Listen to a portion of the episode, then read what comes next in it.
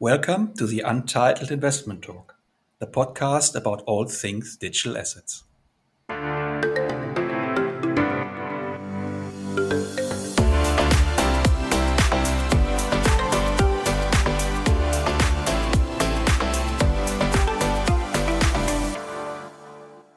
In today's podcast, we beam up and take a macro perspective on cryptocurrencies. My name is Carl Michael and I'm co hosting the show with Simon Schaber. Hi, Simon, how are you? I'm doing great. Thanks for being here with me. For our talk today on crypto macroeconomics, we have invited a special guest, Dr. Cyrus de la Rubia, the chief economist of Hamburg Commercial Bank. Very warm welcome, Cyrus. Thanks for joining us. Thank you for having me here. Hi. Yeah, it's a big pleasure to have you here on our, on, on our talk. Before we start the talk, uh, we would like to mention that, dear listener, all you hear today are subject personal opinions of our guest Cyrus, Simon, and me. Nothing is investment advice. This podcast show serves general information and entertainment purposes only.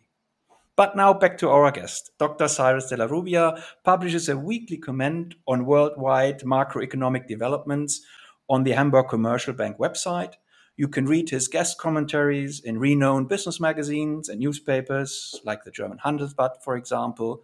And sometimes he also joins podcast shows on cryptocurrencies. So we are really lucky to have you with us, Cyrus, here. And uh, maybe let's start with a very personal question first, if you don't mind. Your family name, de la Rubia, points to a Spanish or Latin American origin. Mm-hmm. Your first name, Cyrus, has Greek or Persian roots, and we know that you studied in Germany and Argentine. Can you lift the secret behind this cosmopolitanism? yeah. Okay. So it's it's rather trivial. My, I took over my, my wife's name, who is half Spanish. So this is De la Rubia. My former name was Schröder, like the former chancellor. Um, so I was quite fine with De la Rubia. But uh, I have some Latin American, well, relations insofar as I lived in Argentina uh, during my primary school. So this, uh, well, all in all, it fit well, quite well to the name also. Ah, okay. So there's a clear reasoning behind, uh, clear rationale behind this cosmopolitanism. But uh, going back to your, or, or, coming to your job as chief economist and head of research at Hamburg Commercial Bank, what is a chief economist doing there? Can you explain this to our listeners? Well, actually, what economists usually do, analyzing the business cycle, trying to get an idea where foreign exchange rates, uh, the interest rates, growth is heading, but looking also very much to structural changes, uh, be it due to Corona or be it due to blockchain things. So, and especially then when, when they have a, a strong impact or promise to have a strong impact on the economy. And that's, of course, very interesting and very relevant uh, especially as we take the macro look on crypto right now.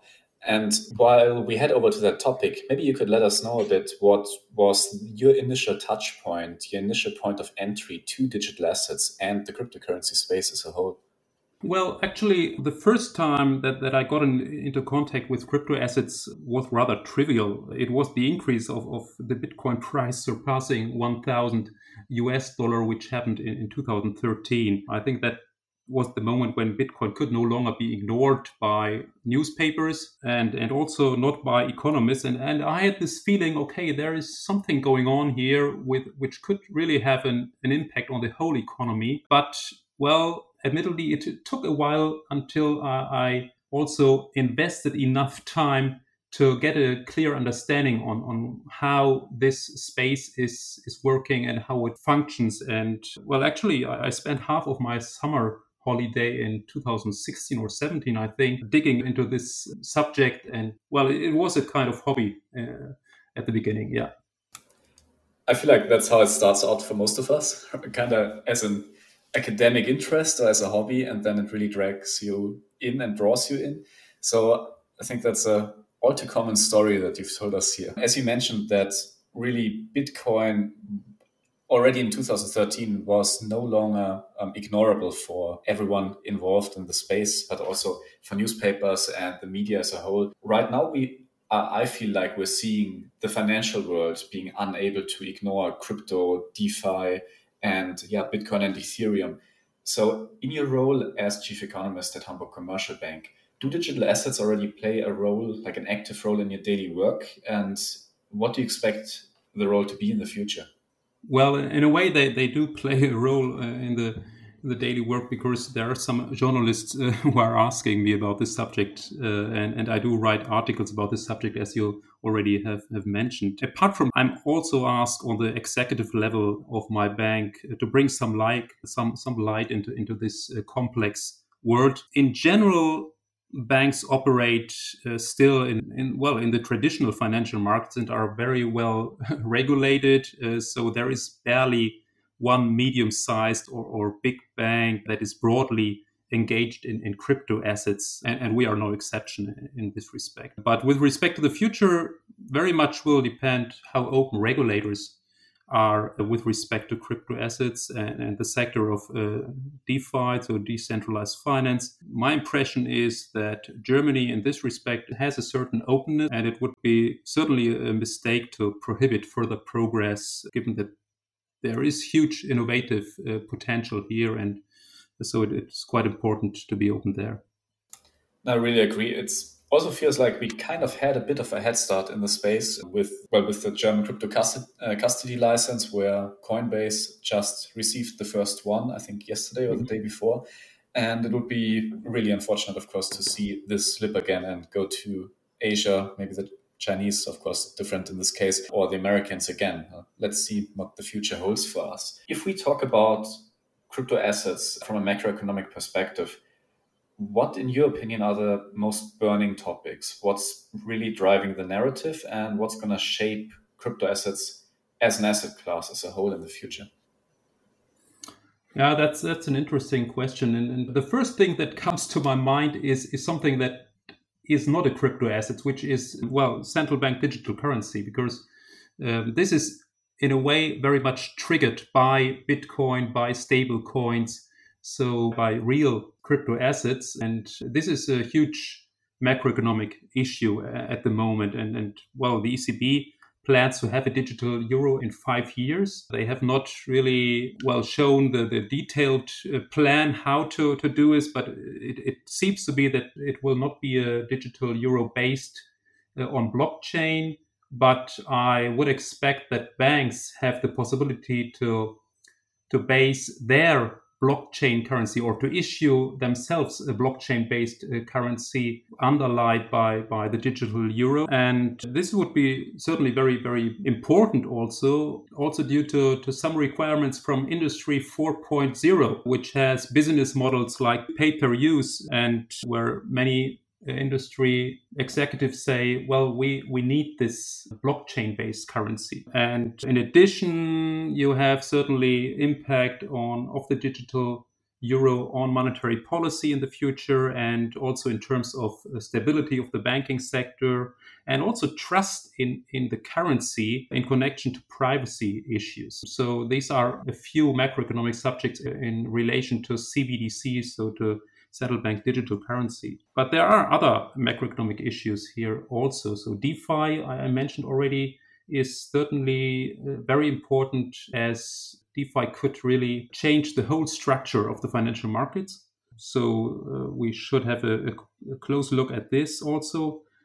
And finally, when, when I look into um, Twitter accounts of Bitcoin fanatics, uh, then inflation is the subject uh, that motivates many people to go into Bitcoin and other crypto assets. You certainly have seen the, the 5% inflation figure of the United States. This has triggered some discussion about hyperinflation coming soon. Well, I, I don't think that, that this is really a very realistic and even double digit inflation figures are not very soon to come. But instead, I think that inflation will come down. But this is certainly a subject that is also, in a way, related to what is happening in, in crypto uh, asset market. You're, if you're pointing to inflation, and uh, your opinion is, and I have read this in some of your commentaries already, that you don't see the hyperinflation coming, mm. but still, inflation is a topic in, in asset markets.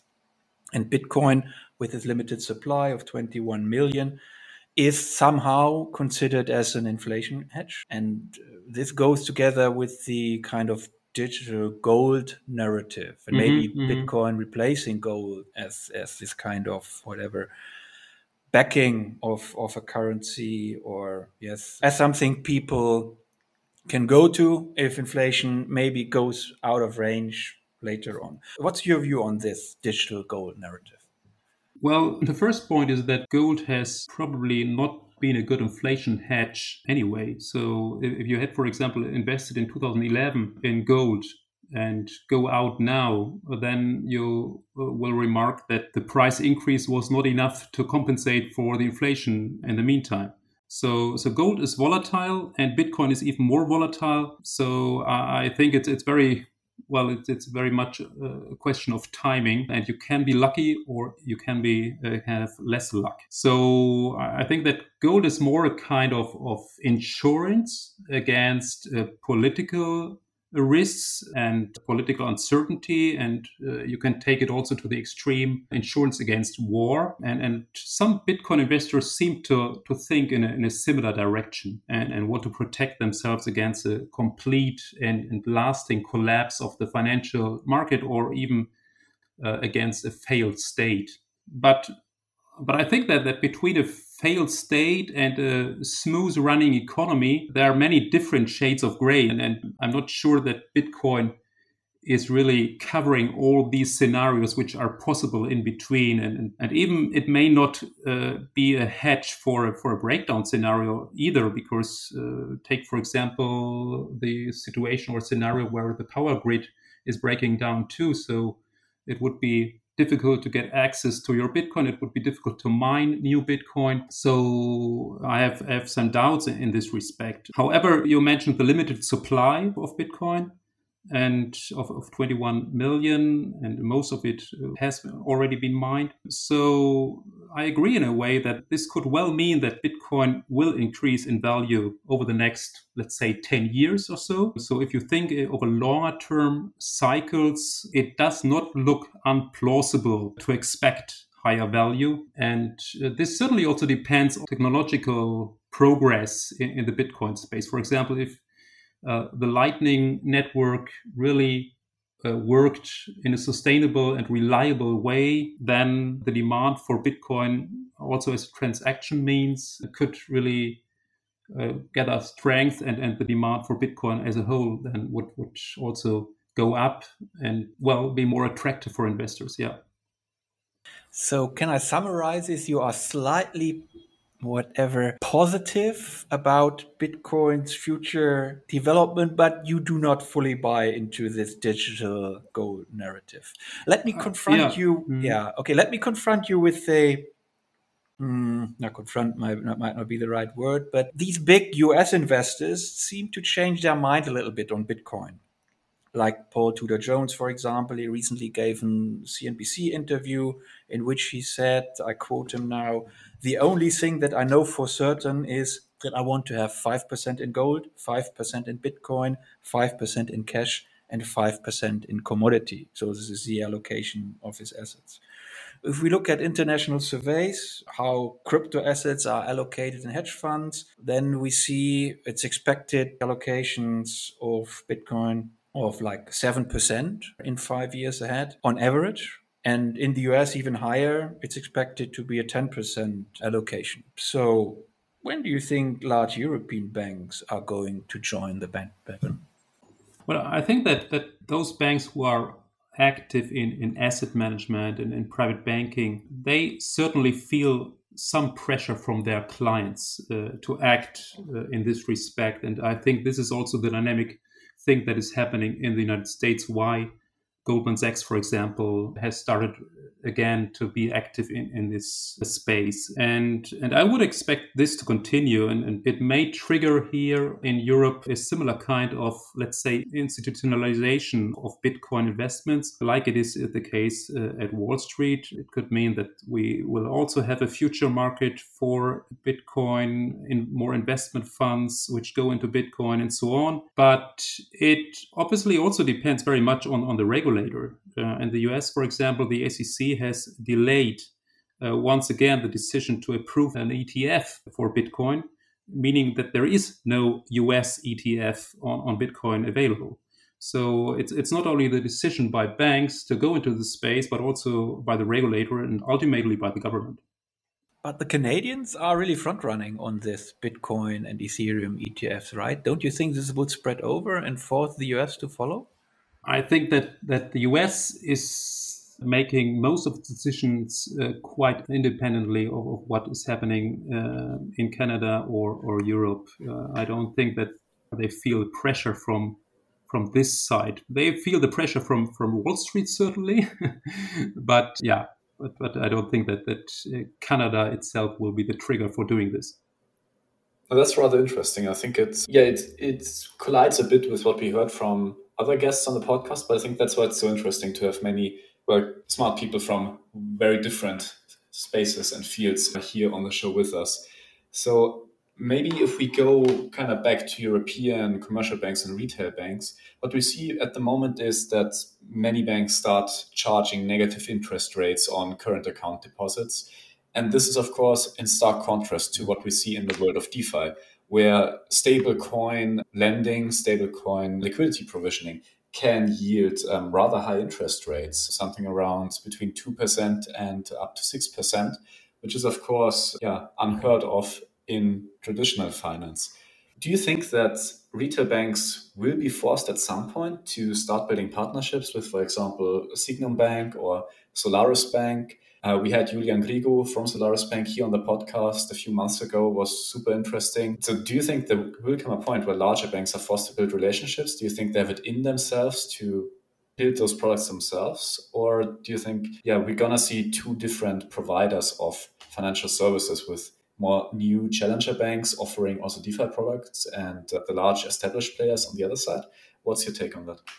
Well, I think that any company has the possibility to choose different ways. So they, they can build up their own know how, they can purchase know how uh, on the market or cooperate uh, with other firms which have this know how. So it's certainly a strategic decision, which indeed the decision itself will become more pressing the more positive headlines the crypto space is generating and, and the more clients ask for such a service. At the moment, there are many unknowns, including with respect to regulation, technology, and, and also acceptance by the public. But I think that anyone who is working in, in the financial market should have very close eye uh, on, on these developments. I absolutely agree with you. Maybe as we had this topic, let's dive a bit deeper into it as we're seeing 8%, maybe even 12% premium in DeFi, um, what do you think is the main reason for these very high rates? Uh, one of my favorite theories is that it's a very honest expression of um, what's going on in the world economy and what the narrative of, um, let's say, investors with high risk appetites um, is really expressing that we see in DeFi what's not allowed to surface in traditional finance. Others say that it's all due to the risk. It's so inherently risky, decentralized finance, that the premium is reasonable due to that. Uh, but then again, we see things like trash bonds yielding 3.9% and having a traditional 4% uh, default rate. So the question is always, why do we see these rates in DeFi and not in the traditional world? What's your take on that? Where, where do they come from, really?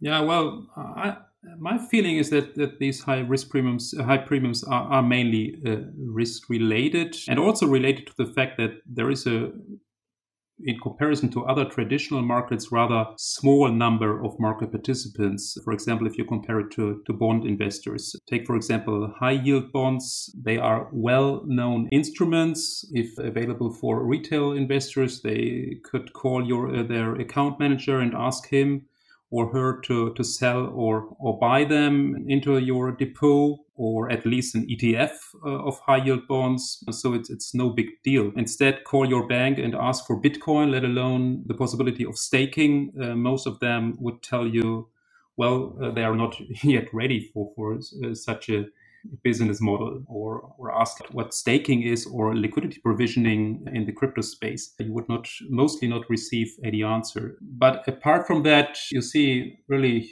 very different yields uh, up to 50% in part.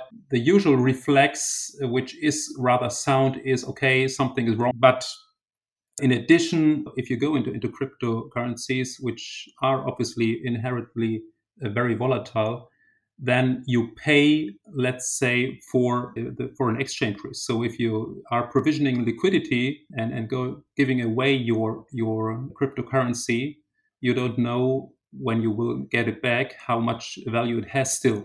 So you need a buffer for this. And, and then uh, 20, 30, or 40% yield uh, is reasonable.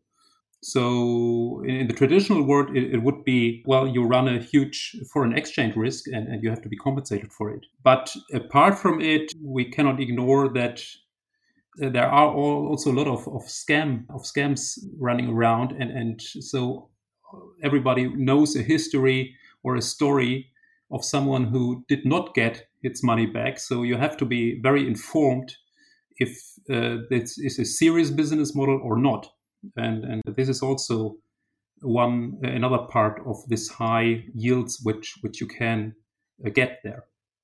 Well, of course, one way of getting to a point where you don't need to be so informed anymore and probably also premiums dropping with it would be smart regulation. And you've alluded to it, I think, a couple of times already so far. I believe most people in crypto would be very happy to have smart regulation that makes it very clear what is allowed without shutting things down and without understanding them. And now in Europe, we have markets in crypto assets regulation, MiCAR, or now also in Germany, what's on the table, the FATF um, travel rule implementation, which by the looks of it might completely shut down decentralized finance, at least in Germany. And yeah, stable coins might also be in danger, at risk, um, by the way, of how regulation looks at the moment. And of course, we're all hoping that we will see more informed decisions being made, but we cannot be sure, unfortunately. So, what's your view on crypto regulation in Europe, in Germany, and what do you think is the difference to other larger markets? Yeah, well, I'm, I'm not fully sure if this uh, new regulation really means that there will be no, or that that would was mean mean a breakdown for for crypto space. In, in general, I, would say obviously the crypto space is a very young industry which has a huge innovative potential and, and, and is very dynamic indeed. And, and, in general, it would certainly not be very prudent uh, ramming it at this stage into the traditional regulated uh, framework. So, because it would stop inno- innovating and, and companies would start to look at, at other places to do business. On the other hand, if you take money laundering standards, I think the regulation you mentioned is referring to this. I think it is good that, that the BaFin is perhaps even ahead of other countries in, in this respect, because sooner or later, new and, and more detailed rules against money laundering in the crypto space will come. And it seems to be a good idea to me to be uh, prepared for this. And it could mean even a backlash if, if you are careless as a regulator. Uh, so this could cost reputation and, and deter people also from entering the space. So I do not fully agree in this respect. What what I saw when when I read a BaFin text about the custodial business for crypto assets, which they published in 2020, there is one thing I, stumbled over, uh, and this is that crypto assets that are foreign legal tender are excluded from the definition of crypto assets. And I wondered, okay, what about El Salvador, uh, which is about to introduce Bitcoin as legal tender in September of this year? How will they define it? And and this is only one example uh, which shows how complicated it is to regulate this space. And in a way, maybe we should be lucky that BaFin is at least really building up know how uh, in this space, which should be the basis for having smart regulation in, in the future. And maybe uh, one step may be too far and, and the other not so good. But all in all, I'm quite optimistic that they will find a good balance. Mm, I agree with you that regulation is a kind of uh, double-edged sword here. It's, I mean, somehow dangerous for young companies, but uh, on the one hand side, but on the other hand side, if you want to have big financial institutions entering the market, it's a prerequisite. So, and this again would stabilize the volatile Bitcoin market, etc. So, you also already said that um, bigger financial institutions are eyeing the crypto market. You mentioned Goldman Sachs, obviously the JP Morgans, we BNY Mellon entering crypto custody. So a lot is happening there. But it's not only financial institutions. Um, we also see corporations moving into the market, and you mentioned El Salvador. So governments also think about crypto uh, currencies. Meanwhile, even introducing them as El Salvador has done as legal tender.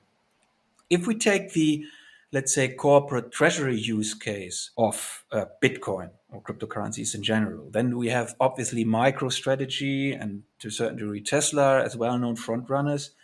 But it's not only these two which you see appearing in the headlines. According to the latest results from Genesis, which is an institutional crypto service provider, which, for example, provides lending services for cryptocurrencies for big clients, they have seen in Q1 this year an increase to over 25% of their lending activities and trading activities towards corporations. So it's not just the financial institutions uh, anymore. How do you personally see this corporate treasury use case for cryptocurrencies, in particular Bitcoin?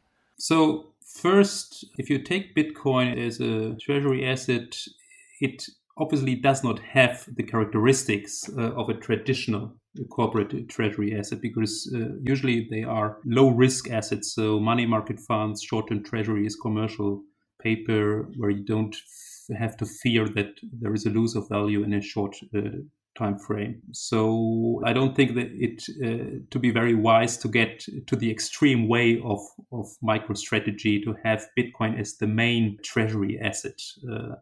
And, and if you look at the company's share price, it is moving very much in tandem uh, with the price of Bitcoin. So this is a, rather strange business model. And well, and you run also the risk that if you really are in need of liquidity in a short time frame, so fiat liquidity, so US dollar liquidity, then then you influence yourself the market negatively by selling your Bitcoin if you are big enough, because the Bitcoin market is not as liquid as we know it, for example, from treasuries or for uh, German government bonds.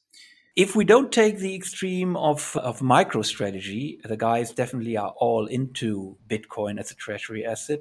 But if we think about a, let's say, 5% allocation and see this allocation as a longer term future bet, would you uh, still be, or would you still have such a critical view on Bitcoin as a treasury asset? Well, I think that there there may be a, a case for having a, a small share uh, of Bitcoin in, in, your corporate treasury. I don't know if it should be five percent or three percent, but it's obviously that we are living in a near zero or even negative interest rate environment, which means that the opportunity costs for holding Bitcoin on your balance sheets are are low or non-existent, and and if you think somewhat more out of the box uh, or more into the future, Bitcoin may be used in the future more as a, as a bridge currency to move in and out of non dollar fiat currencies. Uh, instead of using the dollar as the bridge currency. So, if you want to change, let's say, Mexican peso into a Philippine uh, uh, peso, then usually you go through the dollar. But it may be adequate also to go through Bitcoin and even at lower costs. And, and what is also imaginable is that an increasing number of market participants would start to accept Bitcoin as collateral. So this also could increase in the future. So, but but in a way, it's it's a chicken egg problem. At the moment, I think the case for Bitcoin as treasury asset is certainly not overwhelmed. I would say, but the more established Bitcoin becomes, this could be, be of more interest. And uh, it is certainly a good idea to be prepared for this. And you are better prepared if you already start with a tiny uh, amount. You a uh, couple of times during this podcast already mentioned like Bitcoin as a legal tender, the El Salvadorian example. And uh, this leads us at the end of the podcast to our so called golden question. Mm-hmm. A golden question is uh, normally a question where I would like to know the view of our guest on a hotly debated topic or give his her outlook on the future of the ecosystem. And so we think we have a tailor made question for you now, knowing that you worked as chief economist at Dresdner Bank Latin America before you were joining Hamburg Commercial Bank. I think you're the right person to talk about the recent development in El Salvador. But uh, again, it's not only El Salvador. We hear similar news, uh, not in terms of implementation, but in terms of interest for kind of crypto bill in Panama, in Paraguay. It's even discussed in Mexico. I think one of the big Mexican billionaires very recently talked about moving into Bitcoin. But we also see same tendencies in Africa. So Tanzania is starting to do a deep dive into cryptocurrencies. And uh, there are uh, countries who have crypto in their treasuries. So I recently saw that Ukraine and Bulgaria already own Bitcoin. Now, our golden question is this all a flash in the pan or the beginning of a global domino effect, in your opinion? Okay, yeah, that, that's an interesting question. In any case, I, I, think it's a very exciting experiment what is happening here. And the president of El Salvador has announced that uh, in September, on September 7, it will start in, in the real world. It will be live, Bitcoin as a legal tender and the, the, there are huge problems which have to be surmounted there in, this tiny country with, with some 6 million inhabitants. This is above all the, the lack of infrastructure in, in terms of internet, in terms of the speed of the internet, in, in terms of having access to, to smartphones, and obviously also in terms of technology, because as far as I understand it until now, it will be based on the Lightning Network. I have a few doubts if, if they really want to roll it out there, because I guess that it would be much simpler to have kind of, of PayPal where only the units of Bitcoin and dollar are exchanged on this platform, which would obviously not be a really a decentralized approach, but it would work uh, for the people. And so this may be a way to get this thing to the people. The other question if other countries would take this as an example well the point is that that usually it's not really recommendable not to have a sovereign money, money and monetary policy but indeed, there are in Latin America some countries which already do not have, and El Salvador is, is one of them. So they have the, the dollar, and Ecuador, for example, has also the dollar as, as currency or is bound to the uh, to the dollar one to one. So they are very dependent on what the, the Federal Reserve Bank does. So in, in, in, this respect, it would not be a big jump if you, if you go to another currency, uh, which is also exogenous. Uh, but it would not really free you from influences because then you are influenced by the tweets of Elon Musk. And, and this is certainly also not very recommendable. And then this whole issue has also a, a geopolitical dimension because I think that states, uh, the United States and also the European Union, they are not very interested in having countries which have introduced Bitcoin as a legal tender because then you could really have a quite effective mean to circumvent any sanctions and also money laundering issues and, and terrorism fi- financing and so on. So this is rather dangerous in, in geopolitical terms. So I think that behind the scenes, the United States and European Union are discussing this very intensively with the countries which are thinking about it and also with El Salvador. Mm, I agree with you. I've I heard that the president uh, got an immediate call from the IMF after he introduced mm-hmm. this news, and that's not surprising. So again, this seems to be kind of a two-sided, yeah, the two sides of the of the coin of, of the medal. And uh, I understand that you are skeptical about it, and I think you gave good reasons for this. Cyrus, thanks a lot for this informative talk, your deep insights, your to the point answers on the macroeconomics of crypto. Thanks, Simon, for being a great co host again today. And thank you to all our listeners. We hope you enjoyed this show. Stay tuned, stay loyal to the Untitled Investment Talk, the podcast about all things digital assets. All signal, no noise.